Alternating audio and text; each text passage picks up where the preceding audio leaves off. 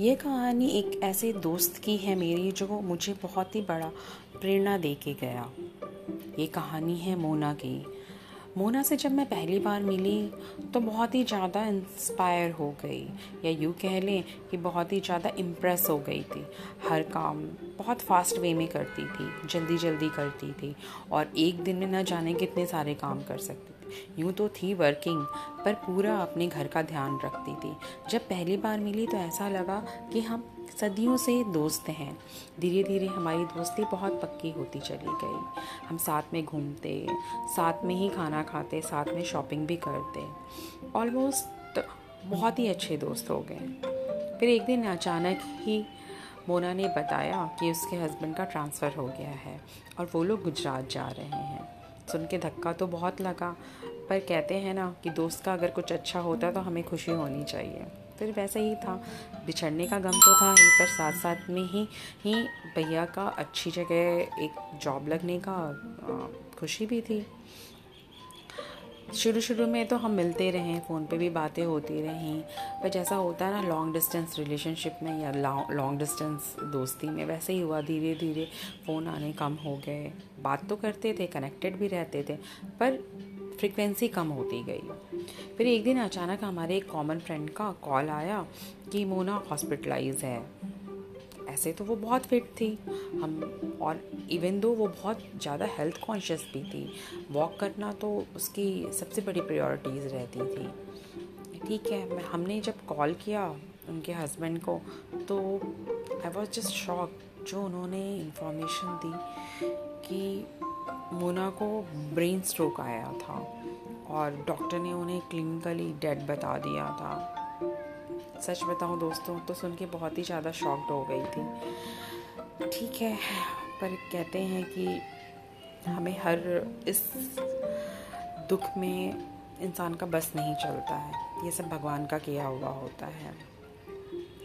अगले दो दिन में खबर आती है न्यूज़पेपर जब पढ़ती हूँ तो उसमें एक आर्टिकल लिखा हुआ था कि जाते जाते भी शिक्षिका ने लोगों को जीवन दान दे दिया।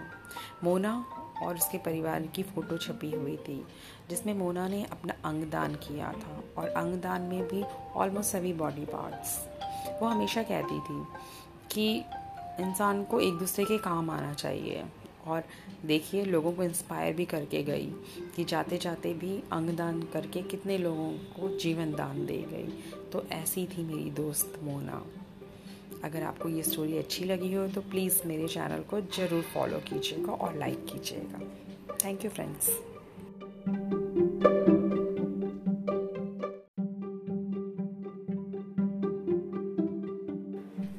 hello friends कैसे हैं आप सब लोग? आशा करती हूँ आप सब लोग स्वस्थ होंगे और मस्त होंगे।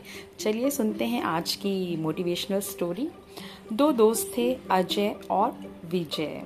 दोनों की उम्र रही होगी दस और पंद्रह साल। एक दिन दोनों खेलते खेलते बहुत दूर जंगल में निकल जाते हैं और वहाँ पे एक हादसा हो जाता है। अजय कुएँ में गिर जाता है, पर शुक्र है कुआँ सूखा हुआ था।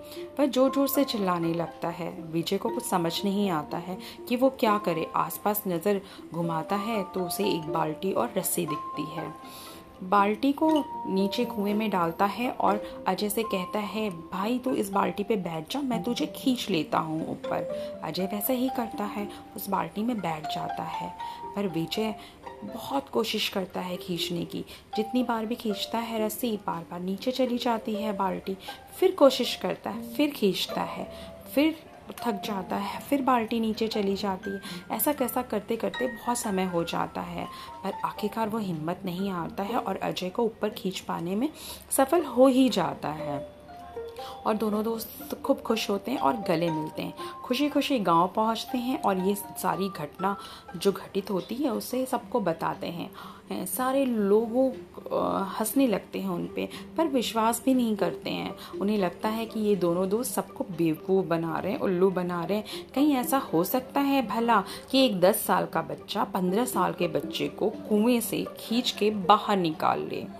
उन्हें विश्वास ही नहीं होता है इस पर। वो दोनों बहुत समझाते हैं सभी को कि नहीं, वो सच कह रहे हैं, वो झूठ नहीं बोलते हैं। सभी लोग उन दोनों को खींच के अपने गाँव के सबसे समझदार और बुज़ुर्ग के पास लेके जाते हैं और उनसे सारी घटना बताते हैं कि देखिए, ये दोनों बच्चे तो झूठ बोल रहे हैं। बुज़ुर्ग बहुत आराम से मुस्कुराते हैं और सभी की तरफ़ देखते हुए कहते हैं कि ये दोनों बच्चे झूठ नहीं कह रहे हैं, सच कह रहे हैं, ऐसा ही हुआ होगा। तो सभी लोग उनसे कारण पूछते हैं। एक बात बताइए आप, अगर आप ये कह रहे हैं कि ये दोनों बच्चे सच्चे हैं हैं तो आपको कैसे पता इनकी सच्चाई? तो बुज़ुर्ग कहते हैं, क्योंकि ये दोनों अकेले थे वहाँ पे। इनसे कोई भी ये बात कहने के लिए वहाँ पे नहीं था कि नहीं, विजय, तुम ये काम नहीं कर सकते हो। तुम्हारी उम्र कम है।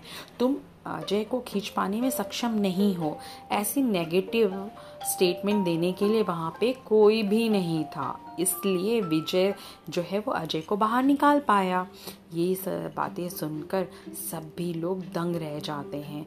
फिर उन्हें समझ में आता है, बात तो सही कह रहे हैं। बहुत सारे काम दोस्तों हमारी ज़िंदगी में भी ऐसे ही हो जाते हैं। हम आसपास की नेगेटिव चीज़ों को स्टेटमेंट से इतने ज़्यादा सुन के हर्ट हो जाते हैं कि हमें लगता है कि हमसे ये काम हो ही नहीं पाएगा। पर अगर हम फॉर्म डिटर्मिनेंट हैं तो हमारे से हर काम हो सकता है। पर हमें चाहिए क्या? हमें चाहिए होता दृढ़ मनोबल। तो थैंक यू दोस्तों। फिर मिलेंगे एक नई कहानी के साथ। तब तक बाय बाय